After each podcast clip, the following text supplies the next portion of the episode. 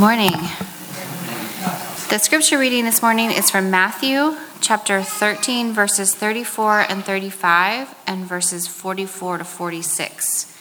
And if you'd like to read it along, it can be found on page 6 of your bulletin. We're going to read in English and Spanish today. Matthew 13. Jesus spoke all these things to the crowd in parables. He did not say anything to them without using a parable. So was fulfilled what was spoken through the prophet. I will open my mouth in parables. I will utter things hidden since the creation of the world. The kingdom of heaven is like treasure hidden in a field. When a man found it, he hid it again, and then in his joy went and sold all he had and bought that field. Again, the kingdom of heaven is like a merchant looking for fine pearls. When he found one of great value, he went away and sold everything he had and bought it. Buenos días. La lectura de hoy viene de Mateo capítulo 13, versículo 34 al 35 y 44 al 46. Todo esto habló Jesús en parábolas a las multitudes y sin parábolas no les hablaba, de manera que se cumplió lo dicho por medio del profeta diciendo, abriré mi boca con parábolas, publicaré cosas que han estado ocultas desde la fundación del mundo. El reino de los cielos es semejante a un tesoro escondido en el campo que un hombre descubrió y luego escondió, y con regocijo va, vende todo lo que tiene y compra aquel campo. Además, el reino de los cielos es semejante a un comerciante que buscaba perlas finas, y habiendo encontrado una perla de gran valor, fue y vendió todo lo que tenía y la compró.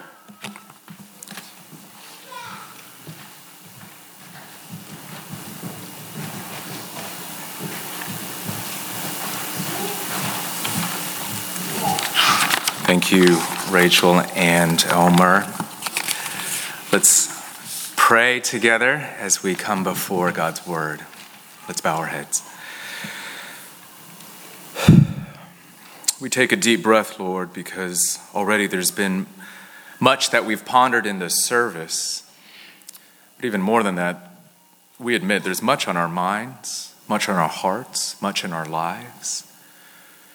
So we don't come as blank slates, we come as people with burdens, troubles, joys, events, to do lists, all these things.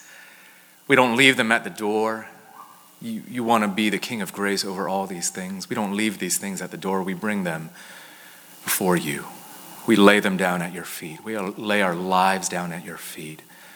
And we ask that you would speak into these things relevantly, personally, powerfully, transformatively. And so, Jesus, come and send your spirit and bring to us a word that ministers to each of us personally and to all of us collectively. Your word gives us life. That's your promise. Oh Lord, give us life. We pray in Christ's name. Amen. It was my favorite ball my favorite ball in the third grade. Just a simple black and white soccer ball. You know, objectively, especially as I look back upon that ball now, I notice it wasn't anything really of any great quality. It was just made of cheap rubber. I remember it made a funny noise when I kicked it every time. But it was mine. I carefully wrote my name on it with a dark marker and wrote it again and again each time that name wore off. And I brought that ball to school. I'd place it carefully at sort of the edge of the recess ball box, uh, the side closest to my seat, just to make sure that none of the other kids got to it too fast, so that none of them would play with it during recess themselves. Of course, they were welcome to play with every, all, every other ball and toy in that box the four square balls, the footballs, other soccer balls, the jump ropes, the hula hoops. I didn't care. As far as I was concerned, my hands and my heart was full. There was no room for anything else but my precious ball. That's a small example, maybe a slightly silly one. But I think maybe one example that continues to raise important questions to my own heart, even as an adult. It makes you wonder what's the most valuable thing to you? Uh, what's the most valuable thing to you for which you would be willing to give up everything else? Uh, what's that something that I love so much, that I want so much?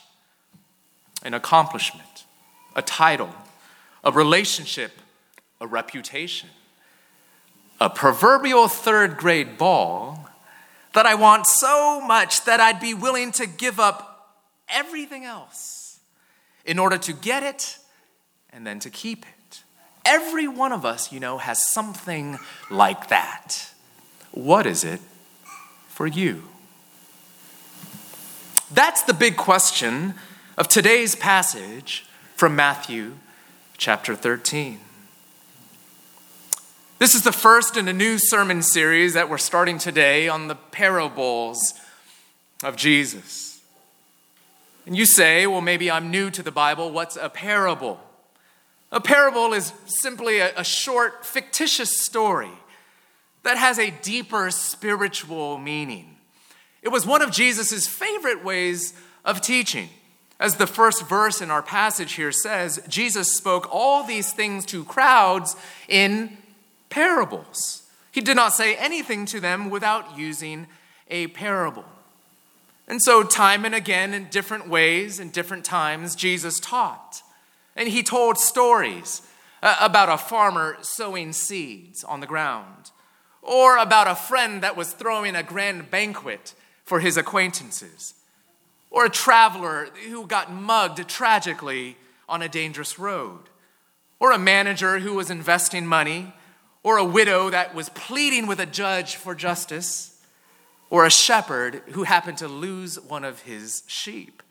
See, these were situations that this mostly Jewish crowd that Jesus was teaching that they would have been familiar with. He's connecting with their daily lives in order to teach them, to teach us about who God is and about who we are and about the salvation that Jesus himself came to bring. Today we're looking at one of the shortest, really two, of the shortest of all of Jesus' parables. They're also among the sweetest of his parables. You heard it earlier, but they go something like this There's a man who discovers a treasure hidden in a field, as we're told in verse 44. Apparently, he found it by accident, wasn't really looking for it, but immediately he recognizes its immense value. It's treasure like no other in the world. And he wants it so badly, but he also recognizes the treasure doesn't belong to him, not yet anyway. And the only way to make it his was for him to buy the plot of land in which the treasure was buried. And so he covers it back up because he doesn't want anyone else to take it. And then, full of excitement and full of joy, he goes out and liquidates all of his possessions, sells everything he has so that he can buy that field and gain that treasure. Finally, it's his. Similarly, there's a merchant, Jesus says, who was looking for fine pearls. We're told this in verse 45.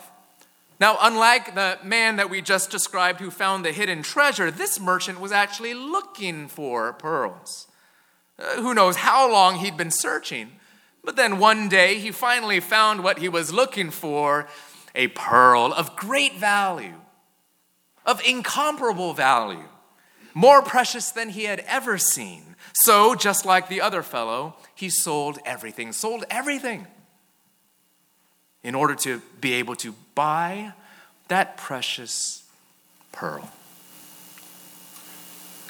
And what is it then that Jesus is saying that is so valuable, Uh, so precious that when you discover it, you'd be willing to give up everything else in order to have it? What's the treasure? What's the pearl of great value? It's the kingdom. In verse 44, we're told this the kingdom of heaven is like the treasure hidden in the field. And in verse 45, again, the kingdom of heaven is like a merchant looking for fine pearls. What's the kingdom of heaven? That's a funny phrase. Well, it isn't any earthly kingdom like a geopolitical nation, some country. No, that's not the kingdom. And the kingdom of heaven isn't heaven itself. Rather, it's when heaven starts to break into life here on earth. The kingdom is the royal reign of Jesus. It's what the Bible tells us life is like when Jesus is king. And what this means is that this parable, or these two parables, are inviting us to consider two things, inviting us into two things. First, seeing the all surpassing worth of the king. Do you see it? Do you see him? And then, secondly, surrendering all things for the king. First, we're invited to see the all surpassing worth of the king. And then, secondly, as a result of that, we're invited to surrender all things for the sake of the king. So, first of all, what do you see? We're told in verse 44 again, when a man found it, he hid it. Again, this treasure. He, he, he, sees its value as soon as he, I don't know, takes the shovel and runs into it, or digs with his hands and sees the top of the box or the jewels and gems or coins inside. We don't know exactly, but almost immediately he is able to appraise its value, uh, sort of assess that it's of incomparable worth. And so much so that he immediately decides to hide it, not because he's being selfish, but because he's being jealous to have it. He wants no one else to take it. He wants the chance to get a hold of this treasure because he sees what it's worth. And the same with this merchant in verse 46 when he found one, a pearl of great value, he went out to sell everything he had in order to get that precious pearl.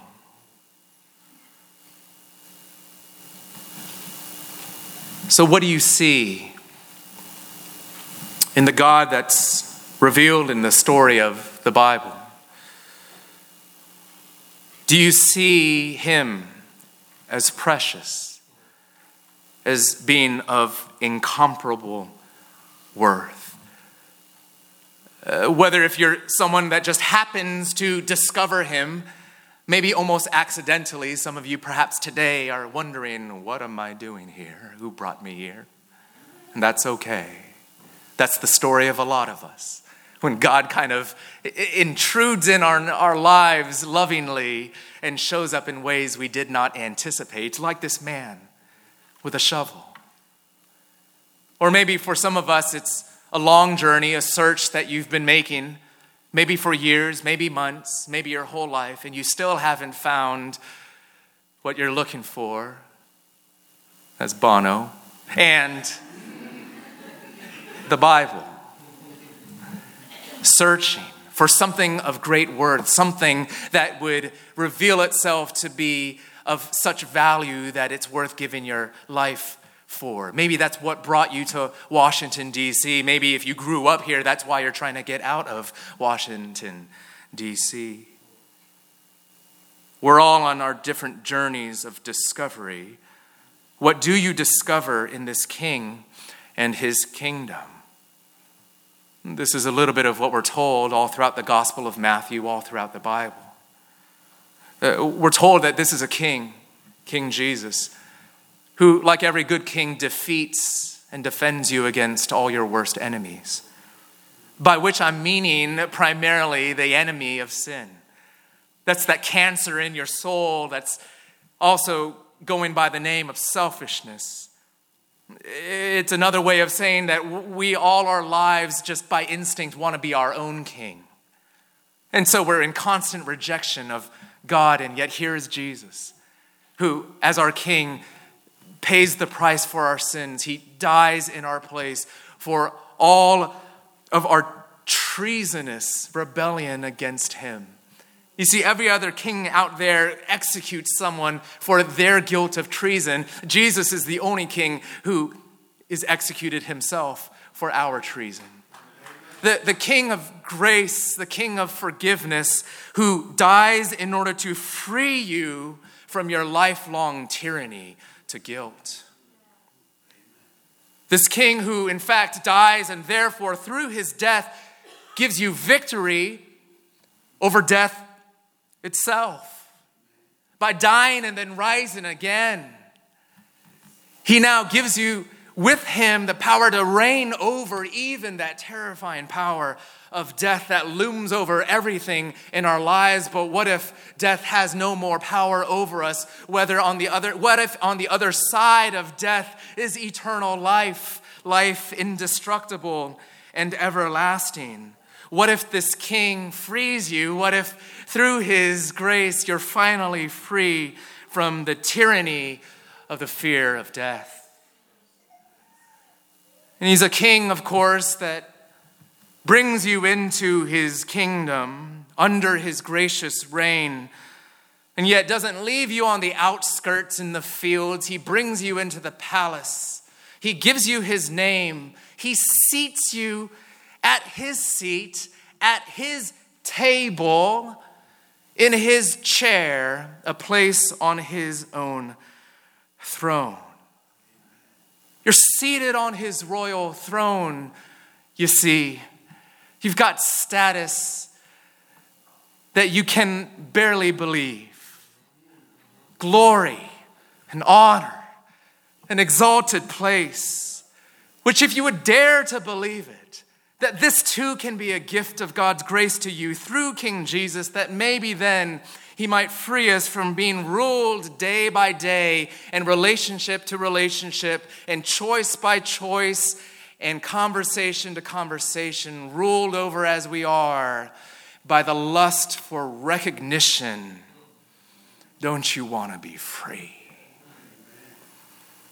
A king who promises now to pray over you does not abandon you, who exerts all of his kingly power now, not for his own good, but to sustain you. Jesus is praying for you even now. There's not a moment that you go by, not a trial that you face, that you face alone.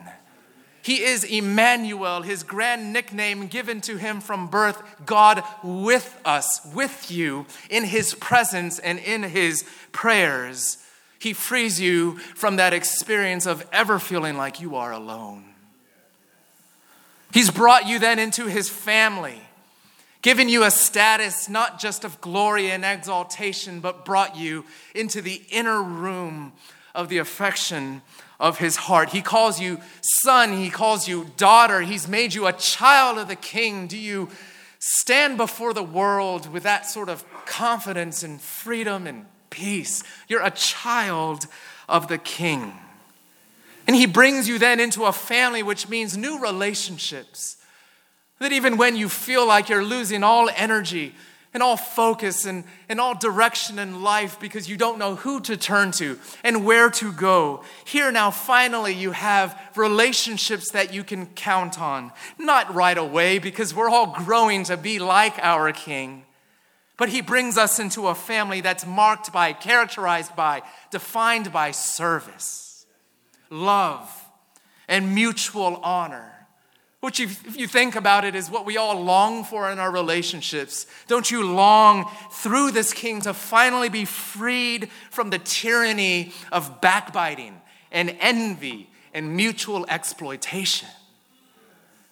Don't you want to know relationships even beyond the walls of the church where people are being lifted up, where the weak are being remembered, where the lowly are being lifted, where names are remembered, where resources and goods are exchanged in such a way that everyone has needs met and everyone gives glory to the King Jesus himself, the King who continues to rule and reign over all things. He is in control, even weaving every circumstance of your life if you bear his name, weaving every circumstance together for your good.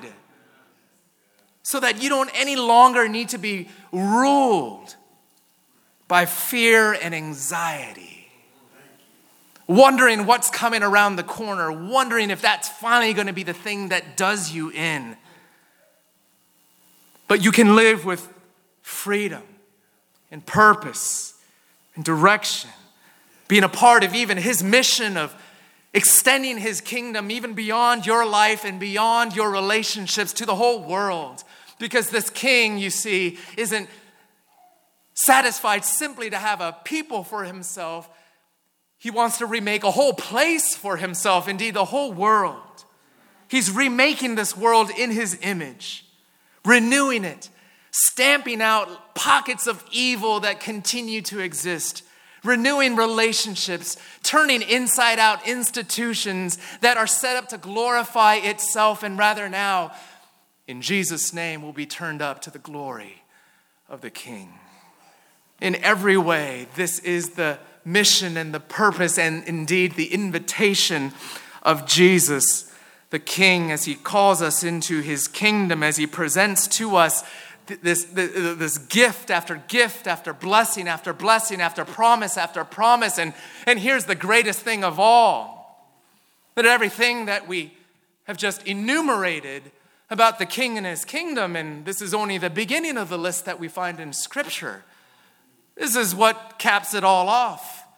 It's all yours by grace, free, not something you need to earn, not something that you need to, to bribe God for with your moral effort or by your impressive life or your resume of world change that you are affecting effectively every day of your lives. It's given to you, you and me, closet failures. You and me, weary and broken people. You and me, that if we're really honest about that moral and professional resume, it's not that great.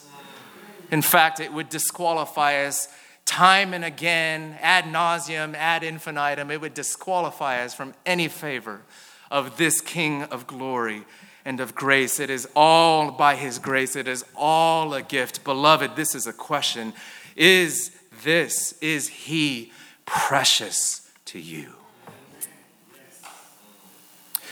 Is this part of what you are learning to be the all surpassing glory and wonder, blessing of knowing Christ Jesus as Lord and as Savior.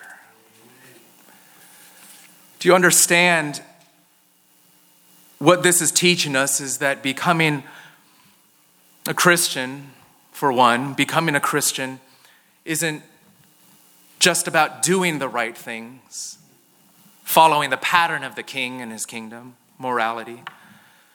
It's not even just believing the right things about him, who he is, and what he came to do. Becoming a Christian is knowing these things and then experiencing the power of them being precious to you. See, a lot of you, a lot of us, know the facts about the king, know the facts about the kingdom. And yet you have not opened wide your heart in such a way that they have become precious to you. This is what makes one a Christian. When you finally see and then savor prize, treasure Jesus. And don't you see, this also means that this is the secret of growing as a Christian as well, not just becoming a Christian, but growing as a Christian too. This is the nature of the kingdom. That as you desire to see more and more of the reign of Christ in your life, don't you see that it doesn't start with just bucking up more or doing more activities or trying a little bit harder? It begins with seeing that Christ is precious. Lord, give us eyes to see. We need to see all over again. Some of us need to slow down not only our schedules, but even the pace of our hearts. Slow down enough to take Him all in, to, to, to savor like you would a what do you savor? A good cough drop? It's coughing season. We need to talk about this. Or a good steak, or for some of you, a spoonful of quinoa. I don't know what your thing is. You toss it and you turn it around in your mouth. You suck on it and you think about it. You tell yourself it's good, and you tell yourself again. Will you slow down your calendars? and more importantly, your hearts enough to savor the goodness of the King. And what this parable is telling us is if and when we do that, we'll take this part a little bit more quickly. If and when we do that, we will find ourselves, we will find ourselves surrendering all things for the King. You see, in verse 44, in his joy, this man who discovered this treasure went out and sold all he had and bought that field.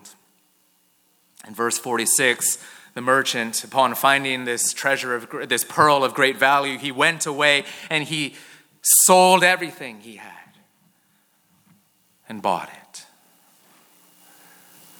You see, here's the simple logic to it all you can only have one king. Here is a call to wholehearted devotion to Christ. It calls out our half heartedness, doesn't it? Some of us who are trying to carefully find ways to acknowledge Jesus as counselor, king, king, advisor, uh, recommender, um, consultant, but I'm still king. Uh, some of us who want to acknowledge Jesus in some fashion, and yet the thing we really bow our knee to is our stuff, is the success of our children, is the success of our own careers, is the relationship that we've always felt like we need and maybe even deserve. These things that we treat as the true king, the functional king of our lives. Jesus says, if you truly see me for who I really am, and you savor my kingdom, and you see me as precious, and you lay down your lives before me in worship and in love, there'll be no other room for any other king. And almost as a natural overflow, you see, we can take this almost as a command and an arm twisting give it all up. But there's a spiritual dynamic in the heart that Jesus is pointing to that if you really take in the King for all that he is, if you really have spiritual eyes to see him for all that he promises to be for us, if you really savor the preciousness of Christ, your grip opens up. You let go of everything because you finally have a hold of the one thing. The one thing.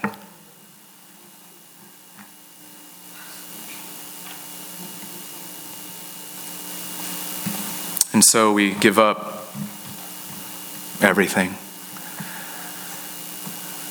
And here in this parable, of course, the metaphor that's used is the giving up of physical possessions, liquidating of one's goods in order to pay for this field, in order to pay for this pearl. And of course, the implication is not that there's anything wrong with money or having money or even lots of it.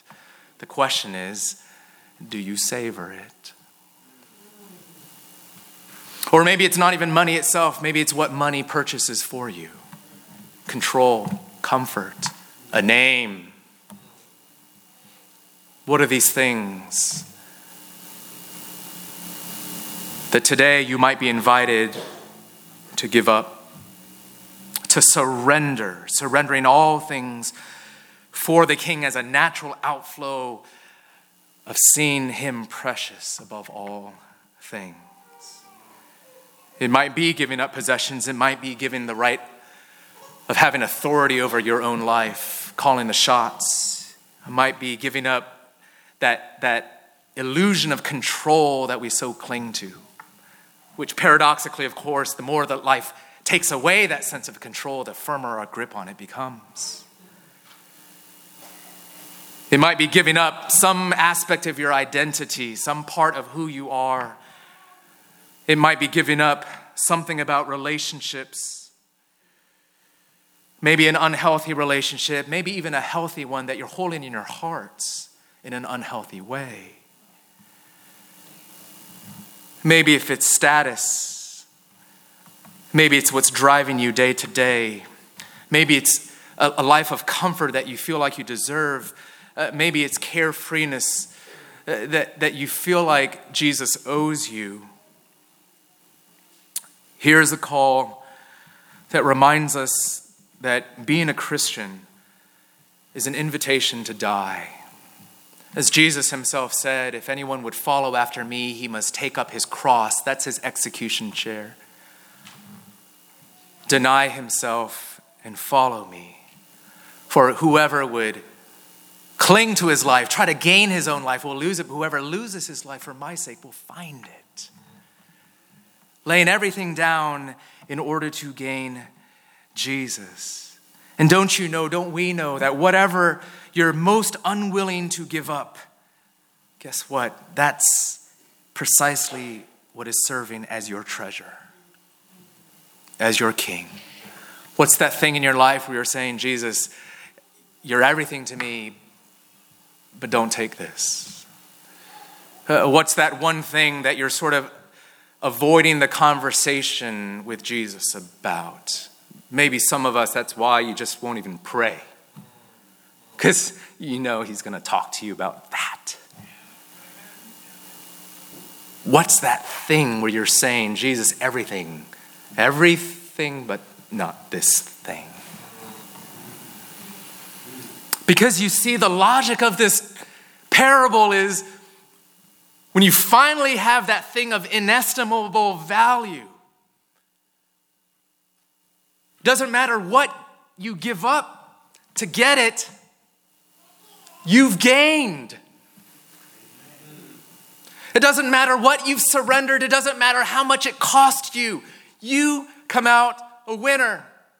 You might be impoverished of all earthly goods, you might be impoverished of all possessions in your heart.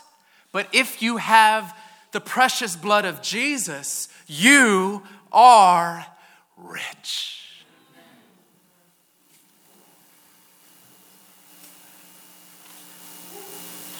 And you can begin to talk like the Apostle Paul in Philippians 3, verse 8, where he says crazy words like this I consider everything a loss compared to the surpassing worth of knowing Christ Jesus my Lord, for whose sake I have lost all things.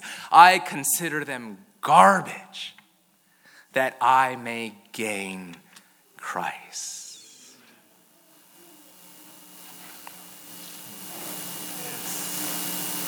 Which is why it's no mystery that Jesus made sure to slip in this little phrase. Verse 44 When a man found it, that treasure, he hid it again. And then in his joy, went and sold all he had and bought that field. Not in his sadness and regret that he could lose so much, and not with a sense of loss breaking up with his long love to the things of his heart and of this world. No, it's in joy, it's in the power of joy in seeing all that Christ has promised to be for us that we give and surrender and die that we might finally truly live. Do you hear the invitation to see the King? As precious beyond measure that we might surrender all things to have that treasure. See the King as precious beyond measure. And beloved, out of the strength of joy, may we surrender all things and savor that treasure. Let's pray. So we bring our hearts, we bring our pocketbooks, we bring our calendars, we bring the true story of our lives. Even these little kings, these impostor kings that wreak tyranny in our hearts, try to rob us of joy. We bring all these things to you. And we pray that you would give us new eyes to see you as you are, King of grace, King of glory. Help us to see you afresh, for some of us for the first time. Give us life, and we'll worship you and bow down and give all things over to you because you deserve it. We pray in Jesus' name. Amen.